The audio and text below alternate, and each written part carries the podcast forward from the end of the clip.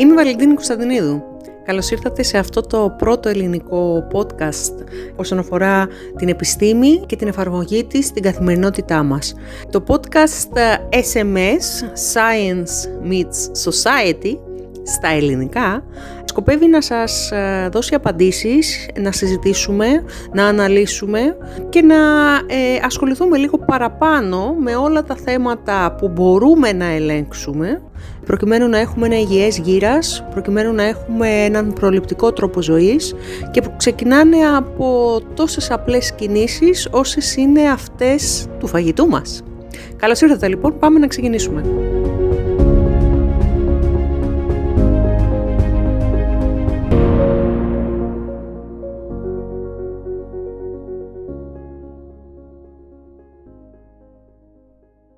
Καλώς ήρθατε. Είμαι η Βαλεντίνη Κωνσταντινίδου ε, και αυτό είναι άλλο ένα podcast της σειράς μας Science Meets Society στα ελληνικά, όπου σήμερα το τελευταίο podcast του χρόνου, ε, συμπληρώσαμε αισίως 12 ε, podcast μέσα στο 2021, Έχω τη τιμή και τη χαρά να το μοιράζομαι με την αγαπημένη Αλεξία Κατσαρού. Καλησπέρα Αλεξία, καλώς ήρθες. Καλησπέρα Βαλεντίνη, σε ευχαριστώ πάρα πάρα πολύ για την τιμητική πρόσκληση. Ε, οφείλω να σας παρουσιάσω λιγάκι την Αλεξία. Η Αλεξία είναι διδάκτορας από το Πανεπιστήμιο της Θεσσαλίας, από την Ιατρική Σχολή. Ε, το διδακτορικό της ε, έχει να κάνει με τη σχέση που έχει διατροφή και το χρόνιο στρες και τα καρδιογειακά ε, νοσήματα. Ε, διατηρεί το γραφείο της, το διατολογικό της γραφείο στο Νέο Ηράκλειο το 2011 και η αλήθεια είναι ότι είναι από τις λίγες συναδέλφους εδώ στην Ελλάδα που ουσιαστικά εκπαιδεύουν, φωνάζουν, λένε συνέχεια και υποστηρίζουν ε, αυτό το οποίο έχουμε δει σε όλες μας τις έρευνες και το οποίο θα το συζητήσουμε και σήμερα, ε, το μύθο της δίαιτας. Και αυτό λοιπόν είναι και το θέμα του σημερινού μας podcast, ε, ο μύθος της δίαιτας.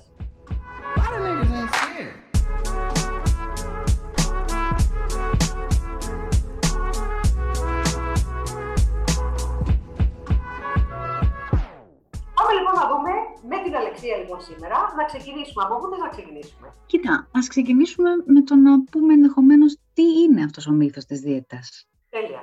Σ' ακούμε. Πώς θα μας το όρισες; Ε, εγώ νομίζω ότι πολλοί καταλαβαίνουν τι είναι αυτό που προσπαθούμε να εξηγήσουμε.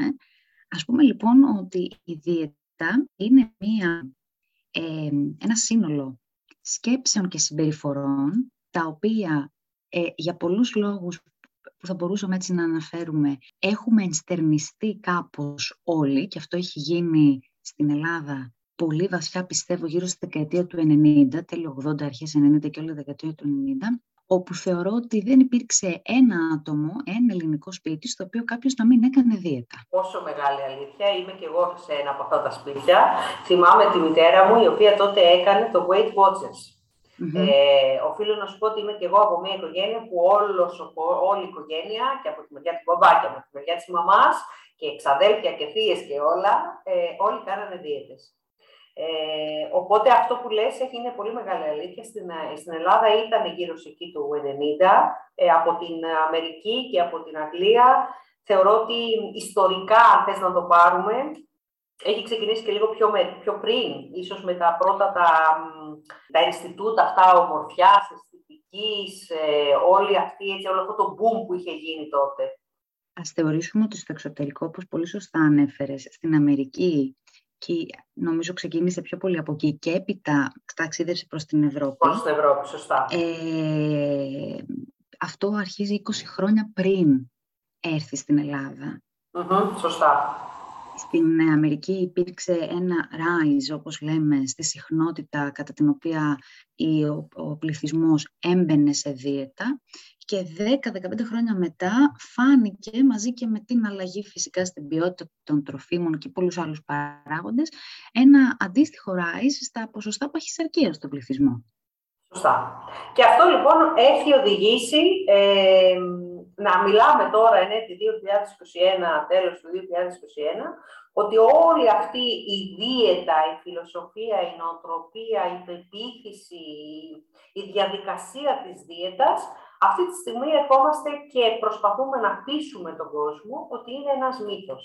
Άρα να πούμε γιατί, τι είναι αυτός ο μύθος της δίαιτας, πώς εξηγείται, πώς έχουμε φτάσει δηλαδή να μιλάμε για μύθο της δίαιτας; Τι είναι λοιπόν η δίαιτα. Τι είναι, εννοούμε όταν κάποιος ξεκινάει η δίαιτα. Ανοίγει λοιπόν μία παρένθεση στην καθημερινότητά του, στις συμπεριφορές του, στις συνήθειές του, με το πιο συνηθισμένο κίνητρο αυτού του ανοίγματος της παρένθεσης, την αντικείμενο σώματος. Για κάποιο λόγο δεν μου αρέσει το σώμα μου.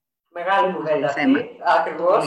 Πολύ, πολύ. μεγάλο θέμα. Θα το συζητήσουμε και πιο μετά. Η εικόνα του σώματος και πόσο κατά πόσο, βέβαια, όλη αυτή η εικόνα του σώματος έχει επηρεαστεί και από το μύθο της δίαιτας.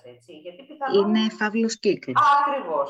Είναι φαύλος κύκλος. Όσο πιο πολύ κάνω δίαιτα, τόσο, τόσο δεν μ' αρέσει η εικόνα του σώματος μου. Αλλά ας ε, θεωρήσουμε δεδομένο ότι μπαίνω σε δύο όταν δεν μου αρέσει τόσο για κάποιο λόγο δεν μου αρέσει το σώμα μου. Άρα, δυσφορώ με αυτό, ε, δεν περνάω καλά, οπότε μπαίνω στη διαδικασία να επέμβω στη σχέση μου με την τροφή για να μπορέσω να χάσω βάρος, μήπως και μου αρέσει περισσότερο η εικόνα μου.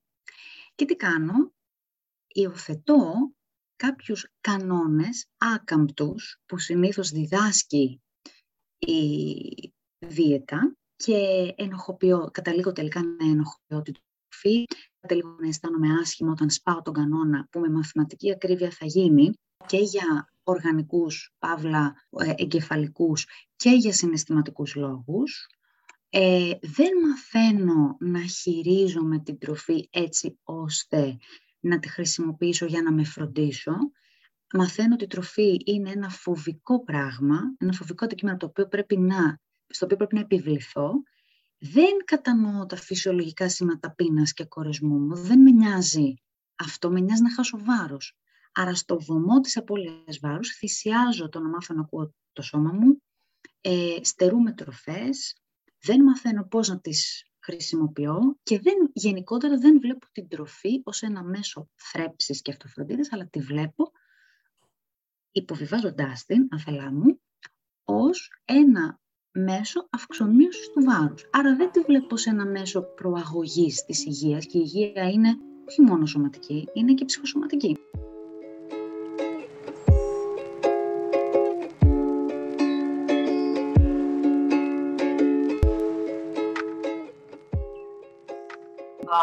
Είναι πολύ μεγάλο κομμάτι αυτό, το ότι η υγεία δεν ε, σχετίζεται μόνο με το νούμερο της ζυγαριάς, αλλά και με όλη την συνήθεια και με όλη την ε, διάθεση. Δηλαδή δεν, δεν είναι τυχαίο το ότι υπάρχει η τριάδα και η ψυχή και το σώμα και το πνεύμα που πρέπει να είναι υγιή για να μπορέσουμε να έχουμε έναν υγιή οργανισμό.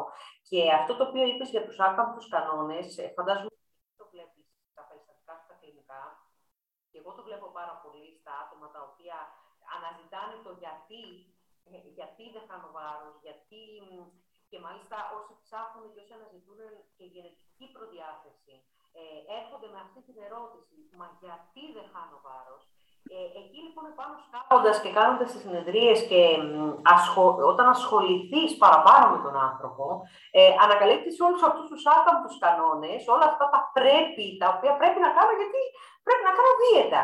Και ότι άμα δεν τα κάνω, το κάνω λάθος. Δηλαδή ένα αυτομαστίγωμα που το λέγω πάρα πολύ και στο coaching το χρησιμοποιούμε πάρα πολύ να φωτίσουμε και να δούμε Πόσες φορές αυτό που μαστιγώνω. Με όλους αυτούς τους άκαμου κανόνες του οποίους ε, είπες. Εγώ θα ήθελα να σε ρωτήσω και αν έχεις και κάποιο κλινικό περιστατικό, έτσι, κάνα παράδειγμα να μας πεις ε, από τα περιστατικά που βλέπεις και που έχεις δει όλα αυτά τα χρόνια. Ε, που, έτσι, που θυμάσαι να μας πεις ότι παράδειγμα του ανθρώπου του οποίου βελτιώθηκε η υγεία, βελτιώθηκε η εικόνα σώματος, βελτιώθηκε το βάρος χωρίς να κάνει δίαιτα. Έχεις να μοιραστείς μαζί μας. Τέλεια. Έχω πάρα πολλά παραδείγματα να σας αναφέρω, γιατί εννοείται ότι υπάρχει κι άλλος τρόπος. Και αυτό είναι κάτι το οποίο εγώ είχα στο μυαλό μου από την πρώτη μέρα που ξεκίνησα να δουλεύω. Μη σου πω και από το πανεπιστήμιο ακόμα, ότι λέω ρε παιδιά, δεν μπορεί, δεν μπορεί. Θα υπάρχει κι άλλος τρόπος, δεν μπορεί να είναι μόνο αυτό. Οπότε... Εδώ θα σε διακόψω λίγο, θα σου κάνω μια άνω τελεία. Ε, είμαι σίγουρη ότι ο κόσμος που μας ακούει θα αναρωτιέται, μα καλά, γιατί υπάρχουν όμως τόσοι διατροφολόγοι, διαιτολόγοι, παύλα, αδυνατιστέ. Και αυτό επίσης θέλω να το διευκρινίσουμε, το ότι υπάρχουν τα πάντα και ότι προφανώς θα υπάρξουν και αδυνατιστές, προφανώς θα υπάρξουν και άνθρωποι οι οποίοι θα δουν την ε, διατροφή ως κομμάτι υγείας. Εγώ θεωρώ ότι η δουλειά μας είναι να ενημερώνουμε και ξού και κάνω και αυτά τα podcast και ξού και επικοινωνούμε την επιστήμη μας τόσο πολύ. Ε, η δουλειά μας είναι να ενημερώνουμε τον κόσμο για όλες τις επιλογές, όπως γίνεται και στους γιατρούς, όπως γίνεται με όλους τους επαγγελματίες υγείας. Υπάρχουν τα πάντα.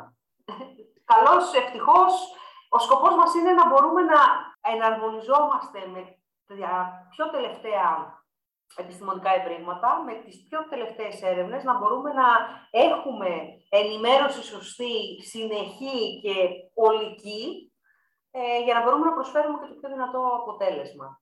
Κλείνω την παρένθεση. Πάρα πολύ σωστά.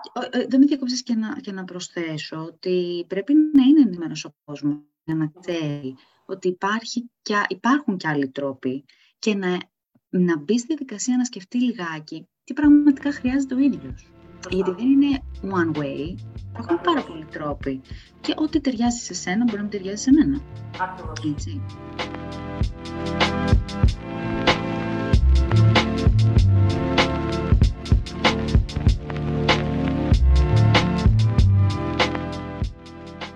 Γυρνώντας στο, στο περιστατικό, έχω στο μυαλό μου μια γυναίκα, την οποία παρακολουθούσα για περίπου ένα χρόνο. Η οποία ήταν τότε γύρω στα 35. Ε, η οποία είχε έτσι ταλαιπωρηθεί με το βάρος της από την παιδική θα έλεγα ηλικία. Ε, αντικειμενικά υπήρχε ένα μεγαλύτερο σωματικό βάρος για το ύψος της κτλ. Παρ' όλα αυτά ήταν υγιής. Δηλαδή οι εξετάσεις της κτλ. ήταν μια χαρά. Κινητικά ήταν μια χαρά. Απλά την ενοχλούσε, ήταν μέσα σε ένα διαρκέ, σε μια διαρκή προσπάθεια από την εφηβεία της μέχρι και όταν εγώ τη γνώρισα στο, σε μια διαρκή προσπάθεια να χάνει βάρος, να ξαναπαίνει βάρος, να χάνει βάρος, να ξαναπαίνει βάρος. Είχε δοκιμάσει τα πάντα, είχε πάει σε διαιτολόγους, είχε κάνει ισορροπημένες διατροφές, είχε κάνει ανισόρροπες διατροφές, είχε κάνει χημικές δίαιτες, το είχε αφήσει στην τύχη του, είχε ξαναμπεί στη διαδικασία του, μα κάποια στιγμή κάπως έτυχε και βρεθήκαμε, ε, με βρήκε και, και ήρθε να, να, έτσι, να γνωριστούμε και μπήκαμε, άρχισα να, να της εξηγώ όλα αυτά που λέμε. Ε, Μπαίνοντας λοιπόν αρχικά στη διαδικασία να αποδομηθεί στο μυαλό της ο γκόλιθος που είχε πιστέψει ότι πρέπει ότι είναι η δίαιτα. να κάνουμε δίαιτα και να περνάσουμε κτλ. Μέσα από αυτή τη διαδικασία, όπως πολύ ωραία είπες, αρχίζαμε να ψαγουλεύουμε και να ανακαλύπτουμε όλοι, όλες αυτές τις κρυφές πτυχές μιας ταλαιπωρημένης σχέσης με την τροφή όλα αυτά τα χρόνια, η οποία Μεγάλη πριν αυξηθεί το βάρος. Αυτά έχουν και ενδεχομένως σε κάποιους πιο παλιά διαδρομή, αλλά τέλος πάντων αρχίσαμε να ανακαλύπτουμε σημεία που πρέπει να αλλάξουν για να απελευθερωθεί η σχέση της με την τροφή και να πάψει αυτό, εκείνη αυτό να το ερμηνεύει σαν το άλλο άκρο. Δηλαδή, άμα δεν περιοριστώ, εγώ θα πάρω 20 κιλά, έλεγε.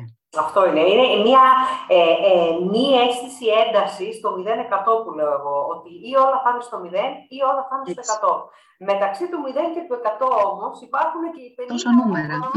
ακριβώς των νούμερων που πολλές φορές συνήθως τα ξεχνάμε και πάμε ή στα όλα ή στο τίποτα. Το οποίο στην συγκεκριμένη περίπτωση δεν ισχύει. Είναι και η διχοτομική σκέψη, η οποία επίσης πάρει και η δίαιτα. Ακριβώς. Ή θα τα κάνεις όλα τέλεια ή θα τα χαλάσεις όλα και θα... Θα πέσει ο ουρανός να σε κάψει. Ναι, ή θα πεις ότι βρεις μπροστά σου, ας πουμε Έτσι λοιπόν και εκείνη έμαθε σιγά σιγά να καταλαβαίνει τα φυσιολογικά σήματα οργανικής πείνας και κορισμού. Άρχισε σιγά σιγά να διακρίνει πότε πεινούσε οργανικά και πότε όχι άρχισε να, ε, μέσα από την πράξη και το βίωμα να μαθαίνει ότι η τροφή θα μπορούσε να πάρει και έναν άλλο ρόλο στη ζωή της. Υπάρχει δηλαδή και μια πιθανότητα η τροφή να την θρεφει και να της κάνει καλό τελικά. Άρχισε σταδιακά να αισθάνεται καλύτερα. Είδε ότι το βάρος της άρχισε να σταθεροποιείται.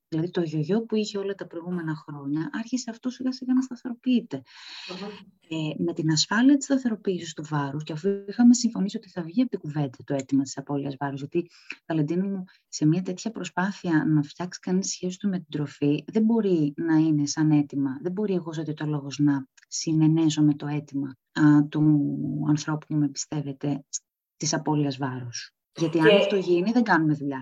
Ακριβώς. Και όχι μόνο της απώλειας βάρους, της συγκεκριμένης ταχύτητας απώλειας βάρους. Δηλαδή, υπάρχει πολλοί κόσμος που έχει την ψευδέστηση στο κεφάλι του ότι πρέπει κάθε, κάθε εβδομάδα να χάνουμε κιλό. Μόνο ναι. τότε. Μόνο τότε κάνω δίαιτα. Όταν κάθε εβδομάδα χάνουμε κιλό. Και αν περάσει η εβδομάδα που δεν θα χάσουμε κιλό, θα πέσει η φωτιά να με κάτσει.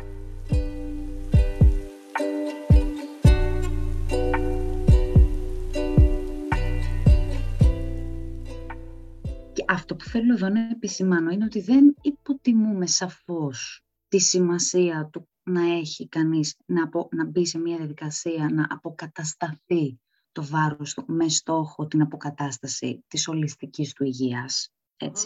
Δεν το υποτιμούμε, ούτε λέμε αφήστε τα αυτά. Δεν μπορούμε όμως να πηγαίνουμε με έναν τρόπο ο οποίος έχει για πολλά χρόνια δείξει ότι δεν λειτουργεί ε, και δημιουργεί προβλήματα, δεν μπορούμε να σκεφτόμαστε κατά τον ίδιο τρόπο. Ακριβώς. Να πω δηλαδή ότι δεν έχει τόσο σημασία το να ρίχνω τον προβολέα διαρκώς και για πάντα στην απώλεια βάρους. Θα πρέπει να τον ρίξω στην ουσία, στους παράγοντες εκείνους που θα επηρεάσουν ενδεχομένως και το βάρος. Το βάρος τι είναι, ένας δείκτης είναι, δεν είναι κάτι άλλο. Ένας από όλους. Ένας από όλους. Οπότε, μέσα από τη γενικότερη βελτίωση του πώς αισθάνομαι με τον εαυτό μου, το σώμα μου, την υγεία μου, τον οργανισμό μου, την ευεξία μου κτλ. Ε, Προφανώς ενδεχομένως θα δω και κάποια αλλαγή εκεί. Είναι μια πολύ πιο ήρεμη διαδικασία αυτή και μια διαδικασία η οποία ε, μας βάζει σε, έτσι, σε μια διαδικασία να ανακαλύψουμε πράγματα που δεν πιστεύαμε ότι, μπορούμε να κάνουμε. Μπορούμε να κάνουμε, ακριβώς. Και είναι ήρεμη και είναι και λίγο χρονοβόρα να προσθέσω εγώ και ίσως αυτό φοβίζει πολύ κόσμο. Όταν mm. μπει στη διαδικασία δηλαδή να συνειδητοποιήσει ότι πρέπει να αφιερώσει χρόνο. Όχι χρόνο για να μειωθεί η ζυγαριά, χρόνο για να ανακαλύψει όλα αυτά που είπες, χρόνο για να αλλάξει τη σχέση του με το φαγητό, να τη βελτιώσει δεν είναι κάτι το οποίο είναι μαγικό ραβδάκι, γίνεται από το ένα βράδυ στο άλλο ή από τη μια μέρα στην άλλη. Επίσης, θέλω μέσα σε αυτό να προσθέσουμε και το πολύ σημαντικό κομμάτι του στίγματος της παχυσαρκίας, ε, το οποίο έχει συνοδεύσει όλες αυτές τις ε, δεκαετίες ε, το μύθο της δίαιτας, με αποτελέσματα τραγικά αυτή τη στιγμή, ενέτη 2021. Νομίζω ότι για τους ανθρώπους που δυσκολεύονται με την διαχείριση της σχέσης τους με τη τροφή και το βάρος, δεν υπάρχει επαρκής χώρος για να, για να αναπνεύσουν, να το πω κάπως έτσι. Ναι, ναι. Πνίγονται, δηλαδή, είναι μονίμως πνιγμένοι, μονίμως με μια θηλιά στο λαιμό. Όταν ανοίγεις τα social media και παντού προωθείται το αδύνατο σούπερ τέλειο σώμα ή το άλλο άκρο, ναι. όταν ε, ε, ε, επαγγελματίες υγείας μιλάνε για την παχυσαρκία ε, με έναν τρόπο ο οποίος, κατά τη γνώμη μου, και όχι μόνο τη δική μου, αλλά και κατά την επιστημονική άποψη, και αυτό αρχίζει να. Να φαίνεται και στις δημοσιεύσεις, ναι, ακριβώς. Δεν είναι επιστημονικός. Mm-hmm. Ε, ε, αντιλαμβανόμαστε ότι αυτό σιγά σιγά πρέπει να αλλάξει, γιατί αυτό είναι μια έμεση κοινωνική πίεση για αρνητική εικόνα σώματος και τελικά για τραυματισμό της σχέσης μου με την τροφή, εάν μπω σε δίαιτα. Και αυτό δεν θα συμβεί μόνο στον 35χρονο, θα συμβεί και στην έφηβη. Και αυτό είναι πάρα πολύ επικίνδυνο. Βεβαίως. Και από εκεί ξεκινάνε τα επικίνδυνα τα φαινόμενα. Έχουμε πάρα πολλά φαινόμενα διατροφικών διαταραχών, έχουμε πάρα πολλά φαινόμενα κατάθλιψης, ε, μπαίνει δηλαδή και ο ψυχολόγος και ο ψυχίατρος στην συζήτησή μας. Ε, έχουμε κάνει ε, παλιότερα podcast, ε, ο κόσμος που μας ακούει μπορεί να τα ανατρέξει με την ε, συνεργάτη ψυχολόγο της ε, ιστοσελίδας μας, για το συναισθηματικό φαγητό και για όλου αυτού του είδους το συναισθηματικό έτσι, μπλοκάρισμα που συνοδεύει. Ε, το στίγμα όμως της, ε, της παχυσαρκίας ε, νομίζω ότι πλέον θέλω να πιστεύω τουλάχιστον και από τα παγκόσμια μέσα ενημέρωσης και στην Ελλάδα ότι αρχίζει λίγο ο κόσμος και το συνειδητοποιεί. Ίσως δεν μιλάμε πολύ ακόμα γι' αυτό δημόσια, αλλά ότι το συνειδητοποιεί αρχίζει λίγο και γίνεται θέμα. Αρχίζει, αρχίζει και γίνεται μια καμπάνια γύρω από αυτό. Θεωρώ ότι χρειάζεται ε, μια διαρκή καμπάνια αυτό και μια επίμονη ε, παρέμβαση πάνω σε αυτό, γιατί θέλει χρόνο για να αλλάξουν, όπως πολύ καλά ξέρεις, οι πεπιθήσεις ε, και οι αντιλήψεις μας και οι στάσεις απέναντι σε ένα συγκεκριμένο θέμα. Αλλά θέλω να φέρω ένα παράδειγμα. Ε, ας πούμε, ε, η παχυσαρκία είναι μια χρόνια νόσος, η οποία επηρεάζει ε, όλο μας τον οργανισμό, α, αλλά και την ψυχολογία μας. Έτσι, όπως είναι και ο καρκίνος. Σωστά. Βεβαίως. Αποφεύγουμε όμως να αναφερόμαστε σε ένα άτομο που έχει καρκίνο ε, ως τον καρκινοπαθή και λέμε ο τάδε άνθρωπος πάσχει από καρκίνο, έχει καρκίνο. Ενώ στην παχυσαρκία δεν θα πούμε ποτέ ο τάδε άνθρωπος πάσχει από παχυσαρκία ή ζει με παχυσαρκία. Θα το πούμε παχύσαρκο. Και ό,τι αυτό μπορεί να σημαίνει στην, ε, και παχύσαρκο είναι και το political correct είναι ο ευγενικός όρος. Συνήθως θα το πούμε χοντρό. Χοντρό ή χοντρή, ή κοίτα πώς είναι, ή πώς είσαι έτσι κτλ. Όλα αυτά που έχουμε ακούσει κατά καιρούς. Είναι μια σοβαρή πολυπαραγωγική νόσος και έτσι θα πρέπει να την, να την αντιμετωπίζουμε, διότι αυτό θα ανοίξει δρόμους και για νέες έρευνες και για θεραπείες οι οποίες αξίζουν στην παχυσαρκία. Αυτό είναι πάρα πολύ σημαντικό.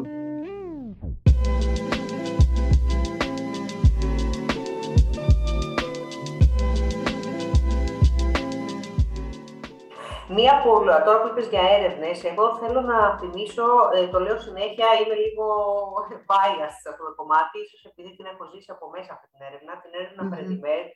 Η έρευνα Predimed, για όσους δεν τη θυμούνται, είναι η μοναδική έρευνα αυτή τη στιγμή παγκοσμίως που υπάρχει στην παραδοσιακή μεσογειακή διατροφή, η οποία απέδειξε μία μείωση της τάξης του 30% του καρδιαγιακού ρίσκου χωρίς φάρμακα μόνο με διατροφική παρέμβαση, το οποίο είναι ένα τεράστιο νούμερο, ε, είναι ένα νούμερο εισάξιο με το νούμερο που αναμένει ένας ε, γιατρός όταν συστήνει στατίνες, για παράδειγμα, για τη μείωση της χολυστερίνης ή οποιοδήποτε άλλο φάρμακο για τη μείωση της πίεσης, της χολυστερίνης, τριγλικεριδίων κτλ.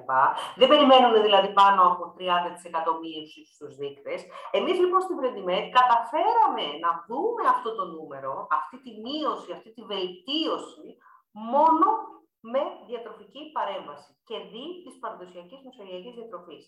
Ανεξαρτήτως, και εκεί έρχεται τώρα το θέμα της δίαιτας και της παξακίας, ανεξαρτήτως μείωση βάρους. Δηλαδή, δεν μειώθηκε το βάρος του κόσμου για να μειωθεί, για παράδειγμα, ο δείκτης της χολυστερίνης ή ο δείκτης της υπέρτασης. Βελτιώθηκε η σύσταση της τρέψης, η σύσταση της τροφής του. Και αυτό από μόνο του, χωρίς να αλλάξει τη ζυγαριά, ήταν ικανό για να μειώσει τον καρδιακιακό κίνδυνο. Γιατί το λέω όμως αυτό και γιατί επιμένω. Γιατί το να είμαι υγιής Προφανώς και η παχυσαρκία είναι ένας νούμερο ένα παράγοντας για καρδιακό κίνδυνο, αλλά δεν είναι ο μόνος. Βελτιώνοντας σιγά σιγά λοιπόν με την ποιότητα της τροφής μου, με τη σχέση μου με την τροφή, όλους τους άλλους παράγοντες κινδύνου για καρδιαγιακά, για καρκίνους, για οποιοδήποτε ε, νόσημα ε, πολυπαραγωγικό. Βελτιώνοντας λοιπόν όλους αυτούς τους παράγοντες, θα βελτιώσει και το βάρο μου. Είναι ε, αναπόφευκτο, να το πω έτσι. Έτσι είναι ακριβώς. πρωτεύον, είναι αναπόφευκτο, θα γίνει και ίσως είναι και πιο αποτελεσματικό να γίνει έτσι. Είναι πιο αβίαστο, να το πούμε. Είναι πιο φυσικό. Είναι πιο φυσικό, πολύ ωραία. Ναι, ναι, ναι. Είναι πιο Αυτό εξηγούμε, ότι έχουμε μάθει να στοχεύουμε στην απώλεια βάρους, ενώ όπως πολύ ωραία είπες, όχι, στοχεύουμε στις συνήθειες. Στοχεύουμε στην ποιότητα, στοχεύουμε στην διατροφική επιλογή, στοχεύουμε στο σεβασμό της πρώτη ύλη, στοχεύουμε στο μαγείρεμα, στοχεύουμε στο τρώμε όλοι μαζί. Εδώ ο κόσμος φοβάται να φάει με κόσμο, γιατί φοβάται πολύ. Ναι. Ναι, ναι, ναι, ναι, ναι. ναι. Έτσι, είναι... σε ένα στοιχείο της του παραδοσιακού μεσογειακού τρόπου ζωής, έτσι. Ακριβώς. Ακριβώς, να τρώμε καθιστή, πολύ βασικό, να τρώμε σε τραπέζι όλοι μαζί. Ε, είναι πολύ μεγάλη η βιβλιογραφία που έχουμε πλέον, ε, για, που αποδεικνύει τον μύθο της δίαιτας, που αποδεικνύει το ότι ο διατροφολόγος διαιτολόγος ε, δεν είναι απαραίτητα να είναι αδυνατιστής, αντιθέτως ξέρει και είναι εκείνος ο επαγγελματίας υγείας που θα βοηθήσει το άτομο να, να βελτιώσει και να φτιάξει τη σχέση του με τη διατροφή, ε, σκεφτόμενος πρώτος τη θρέψη και μετά όλα τα άλλα, ε, είναι πολύ βασικό. Και μπορεί να το κάνει αυτό, συγγνώμη σε διακόπτω, μπορεί να το κάνει ναι. αυτό γιατί είναι ο μόνος επαγγελματίας που γνωρίζει τόσο καλά την τροφή. Βεβαίω, βεβαίως, εννοείται. Και μακάρι και αυτό να αρχίσει να λέγεται και πιο πολύ.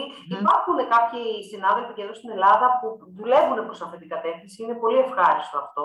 Προφανώς θα υπάρχουν και συνάδελφοι που δεν δουλεύουν προς αυτή την κατεύθυνση. Ε, το θέμα όμως είναι στο τέλος ε, ο κόσμος να γνωρίζει. Να μπορεί να ξέρει, να μπορεί να καταλάβει ότι τη βελτίωση του βάρους είναι μια πολύ παραγωγική δράση, εξαρτάται από πολλά πράγματα, δεν είναι θερμίδες in, θερμίδες out. Ε, είμαστε... Όχι, είναι πολύ πιο πολύπλοκο. Ακριβώς. Μα ήταν έτσι. Ακριβώς. Μακάρι να ήταν έτσι, ε, θα είχαμε λύσει πάρα πολλά προβλήματα παχυσαρκίας ε, στον κόσμο. Είναι πολύ πιο πολύπλοκο. Πάρα πολύ πιο πολύπλοκο. Ε, επίσης ότι ο μύθος αυτός της δίαιτας, αυτό που είπαμε και πριν, έχει οδηγήσει δυστυχώς στο στίγμα της παχυσαρκίας, το οποίο δυσκολεύει ακόμα περισσότερο την, τη λύση του προβλήματος. Ε, θέλω να αναφέρουμε και λίγο αυτό το παράδειγμα, δεν ξέρω αν ο κόσμος το ξέρει, για την περίπτωση της Αντέλ, mm. ε, της τραγουδίστριας, που τελευταία έχασε πάρα πολύ πάρα πολλά κιλά, δεν θυμάμαι πόσα, αλλά έχει δημοσιεύσει, έχει κάνει πάρα πολλές, ε, πολλά, πολλά, πολλά, πολλά.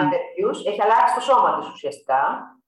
Εγώ θα σταθώ σε, στην τελευταία της συνέντευξη που έδωσε τον προηγούμενο μήνα, αν δεν κάνω λάθος, λέγοντας ότι ουσιαστικά ξεκίνησε να γυμνάζεται έντονα και ως ε, ε, συνεπακόλουθο ήρθε η αλλαγή του σώματος. Θες λίγο να το σχολιάσουμε αυτό; Ναι, βεβαίως και θέλω, γιατί είναι και ένα πρόσωπο το οποίο το γνωρίζουμε όλοι. Ε, σίγουρα όλοι έχουν παρατηρήσει μεγάλη αλλαγή. την αλλαγή, πολύ μεγάλη αλλαγή.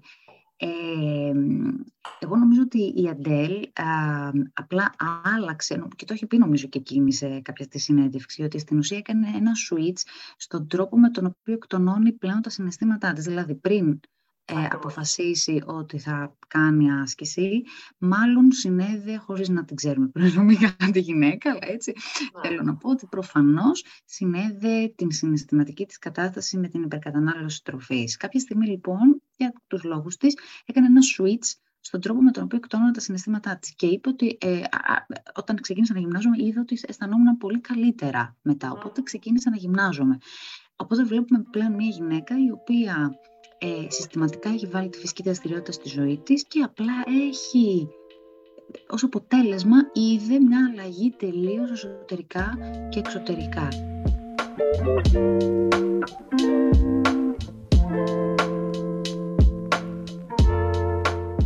Βέβαια, εδώ θα ήθελα να σχολιάσω το εξής. Καταρχάς, είναι πολύ ωραίο που αναφερόμαστε στην Αντέλ, γιατί όλους μας μας έχει επηρεάσει ενδεχομένως με τον ένα ή τον άλλο τρόπο. Ξέρω, αυτή η πληροφορία. Κάποιοι μπορεί να είναι τελείως ουδέτεροι, κάποιοι μπορεί να έχουν θυμώσει, κάποιοι μπορεί να στεναχωρέθηκαν, κάποιοι μπορεί κάποιοι να. ζητούν, εγώ θέλω να κάνω, μου λέτε, τη δίαιτα της Αντέλ. Τι έκανε η Αντέλ, θέλω να το κάνω κι εγώ. Ναι. Ε, να πούμε και το άλλο βέβαια, ότι αυτή τη στιγμή η Αντέλ και η κάθε Αντέλ, η οποία αποφασίζει να κάνει αυτή την αλλαγή στη ζωή της, δεν είναι απαραίτητο ότι το γεγονός ότι κάνει καθημερινά δύο φορές την ημέρα έντονη γυμναστική, θα λέγαμε ενδεχομένως ότι είναι απαραίτητος μια ισορροπημένη συμπεριφορά τρόπος ζωής. Δηλαδή, ε, ενδεχομένως να είναι τόσο καταναγκαστικό ή αιμονικό ή αγχωτικό, όσο ήταν και η υπερκατανάλωση τροφής πριν. που έκανε πριν. Είναι πολύ βασικό αυτό, ε, να δούμε τις λεπτομέρειες και να μην προσπαθούμε να μιμηθούμε αυτό το ακριβώς θέλω να κάνω αυτό που έκανε αυτή. Ε, θέλω να κάνω αυτό που έκανε αυτός. Θέλω να κάνω αυτό το οποίο μου ειπαν Γιατί αυτό που δούλεψε για την Αντέλ και έχει κουμπώσει στις δικές της ανάγκες, στη δικιά της Ή δουλεύει για την ώρα, έτσι. Ή δουλεύει για την ώρα. Δεν είναι απαραίτητο ότι θα δουλέψει για μένα, για εσένα, για τον άλλον που έχει διαφορετική καθημερινότητα, διαφορετικές ανάγκες και έρχεται και από διαφορετική πορεία σχέση με τη διατροφή. Ακριβώς. Και αυτό που είπες, σχέσεις με τη διατροφή, σχέσεις με την τροφή, Ε, βλέπουμε λοιπόν μια εικόνα και, και λέμε ότι θέλω και εγώ να κάνω αυτό. Και πώς εμπιστευόμαστε αυτή την εικόνα τόσο εύκολα; Είδες, είναι το θέμα της εικόνας πάλι, εικόνα σώματος, το σώμα. διότι η εντέλ αυτή τη στιγμή μπορεί να τρώει έχοντας ενοχές. Δεν το ξέρουμε. Δηλαδή δεν είναι απαραίτητο ότι έχει μια υγιή σχέση με την τροφή. Ναι, αυτό δεν μπορούμε να το ξέρουμε. Δεν μπορούμε να το ξέρουμε και δεν ξέρουμε και πώς θα πάει αργότερα αυτό το πράγμα, όταν θα κουραστεί ενδεχομένως να κάνει ε, κάθε μέρα τόσο έντονη γυμναστική. Έτσι, δεν ξέρω. Εγώ λοιπόν νομίζω ότι ε, και ας κλείσουμε λίγο με, με αυτό το, το παράδειγμα, ότι έχουμε έτσι λιγάκι μιλήσει, έχουμε λίγο συζητήσει, έχουμε λίγο εξαντλήσει. Θέλω να πιστεύω ότι ο κόσμος το καταλαβαίνει ότι το μήνυμα που περνάμε είναι ότι για τον κάθε έναν δουλεύουν πολλοί παράγοντες μαζί. Και ότι η απώλεια βάρους δεν είναι υπόθεση μιας δίαιτας. Εξού και ο μύθος της δίαιτας που δεν υπάρχει. Η απώλεια βάρους λοιπόν είναι ένα συνοθήλευμα παραγόντων που ο εξειδικευμένος επαγγελματίας διατροφολόγος, διαιτολόγος, οφείλει να ξέρει και να έχει μπροστά του όλες τις εναλλακτικές ώστε να κουμπώσει αυτή που ταιριάζει καλύτερα στο συγκεκριμένο άτομο. Είτε αυτό είναι γρήγορη απώλεια, αργή απώλεια, ε, συναισθηματικό φαγητό, κάποιο πρόβλημα, οτιδήποτε, οτιδήποτε, άσκηση, μία άσκηση κτλ. Υπάρχουν πάρα μα πάρα πολλοί τρόποι ώστε να καταφέρουμε την απώλεια βάρους. Δεν είναι η δίαιτα η μοναδική. Ε, δεν είναι η δίαιτα ίσως και η πιο σωστή προσέγγιση, με, γιατί ακριβώς επειδή έχει όλες τις ε, παράπλευρες, αν θέλεις, απώλειες, δεν ξέρω αν θα θέλεις να προσθέσεις κάτι, έτσι, σαν κατακλείδη σε όλο αυτό το μύθο. Ακούγοντας σε πολύ προσεκτικά και έτσι, όπως πολύ ωραία αναπλαισιώνεις όλη αυτή τη συζήτηση που κάνουμε, θα ήθελα να προσθέσω ότι ακόμα πιστεύω ότι και ακόμα και ένας άνθρωπος που ζητάει να μάθει το γενετικό του προφίλ, ας πουμε είναι πολύ σημαντικό να, να ξέρει πώς θα χρησιμοποιηθεί αυτό, γιατί και αυτό με, αυτό, αυτό είναι και αν είναι μεγάλη κουβέντα. Είναι απλά άλλος ένας από τους παράγοντες και αυτός. Ακριβώς. Άλλος ένας από τους παράγοντες που πολλές φορές λύνει κιόλας, ξεδιαλύνει μύθους.